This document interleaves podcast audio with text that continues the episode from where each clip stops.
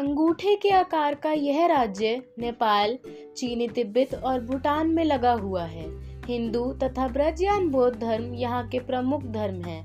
सिक्किम की प्राकृतिक सुंदरता साफ़ सुथरा होना एवं राजनीतिक स्थिरता आदि विशेषताओं के कारण पर्यटन का प्रमुख केंद्र है।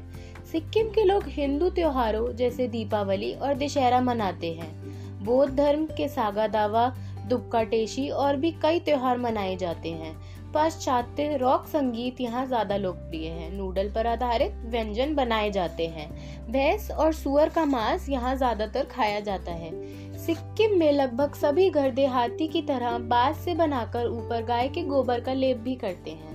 हस्तकला ऐसे कालमात्मक काम को कहते हैं, जो उपयोगी होने के साथ साथ सजाने के काम आते हैं और जो हाथ से औजारों की सहायता से ही बनाए जाते हैं।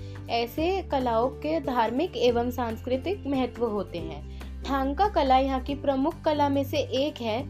यह चित्रकला हाथ से किया पेंट होता है, जिसमें प्राकृतिक रंगों और गोल्ड डस्ट का इस्तेमाल किया जाता है।